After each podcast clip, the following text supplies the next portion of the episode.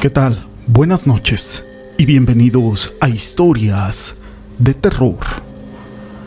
Los hombres de hoy creemos que ya no tenemos mucho por conocer, que ya no hay nada nuevo que descubrir.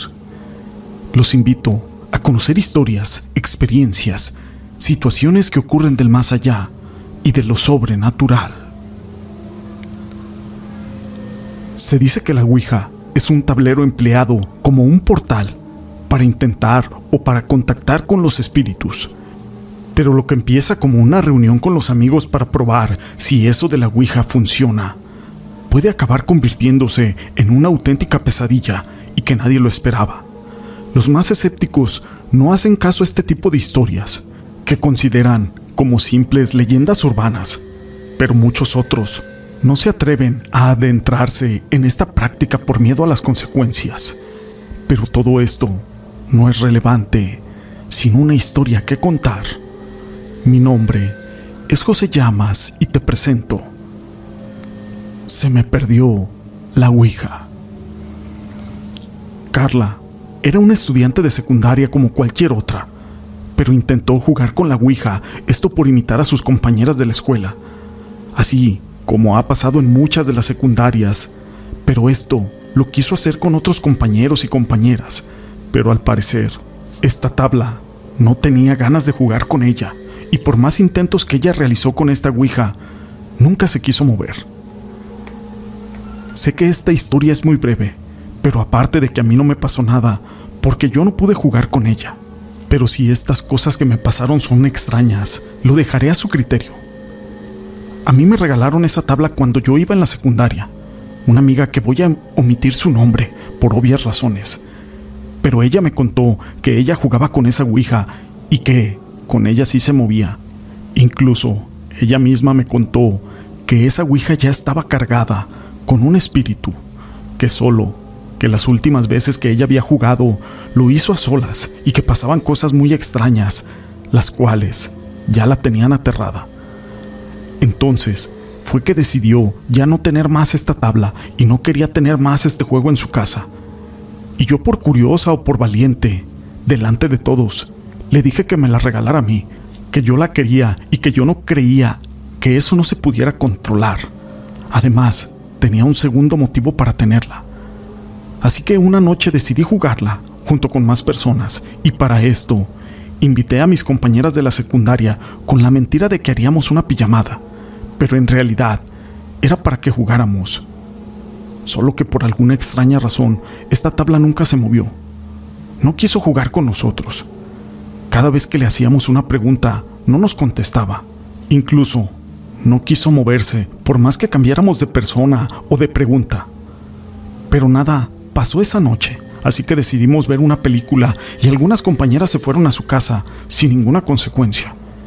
Pero lo más extraño es que días después yo intenté hacer ese juego, solamente que con otras personas más cercanas a mi familia. Así que intentamos jugarla, pero fueron los mismos resultados. No quiso y no quiso. Así que después de muchos intentos, la guardé. Pero yo decidí guardarla debajo de un mueble que nunca se toca, ni siquiera se mueve.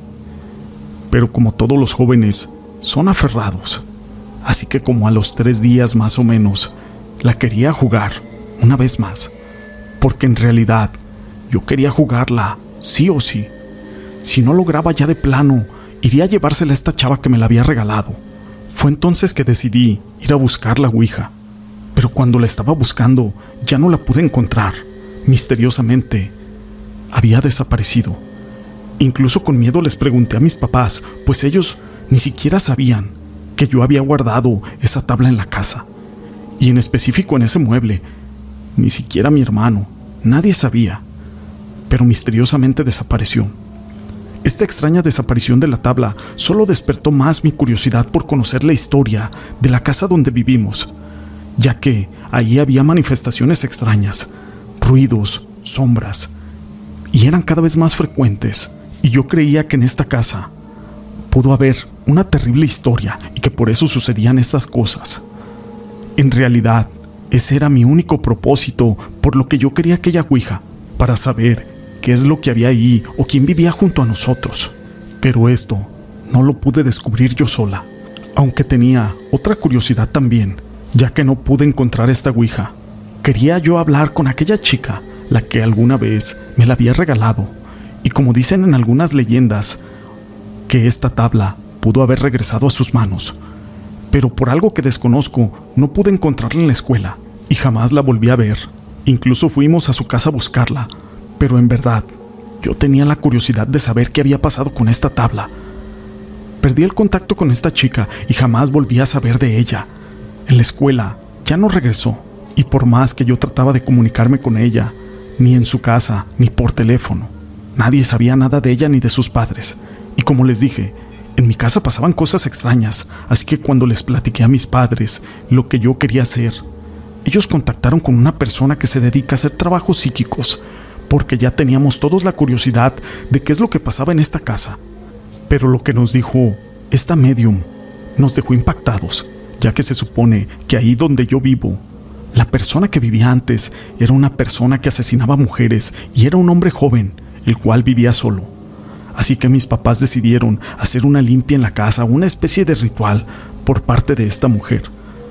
Pero cuando vino esta señora a hacer esa limpia, dijo que también había espíritus de mujeres y que este hombre las embarazaba para después matarlas y las enterraba en el jardín. La verdad es de que todos dudamos de sus palabras y queríamos ver si era cierto, ya que en la casa de mi papá efectivamente hay un jardín. Decidimos escarbar un poco donde esta persona nos dijo que estaban enterrados los cuerpos.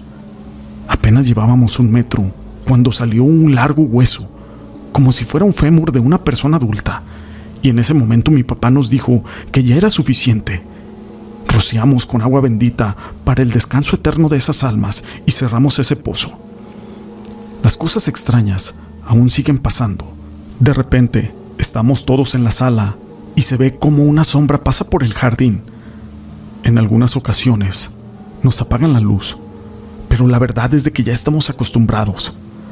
Aunque se dice que la tabla Ouija muchas veces funciona como un detonador, ya que es utilizada para seres atrapados en otra dimensión, los cuales aprovechan esta puerta para emerger de la oscuridad de donde se encuentran y poderse manifestar de alguna manera. Y aunque muchas personas han tenido experiencias con la Ouija y la mayoría de estas experiencias han sido de terror y de espanto. Se sigue vendiendo y se sigue usando. Yo en lo personal les sugiero no entrar ni meterse en lo desconocido, ya que esto les puede traer consecuencias muy graves. Esta historia la quise compartir con ustedes.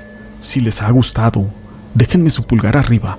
No olviden en dejar sus comentarios. Y gracias por ser parte de este canal.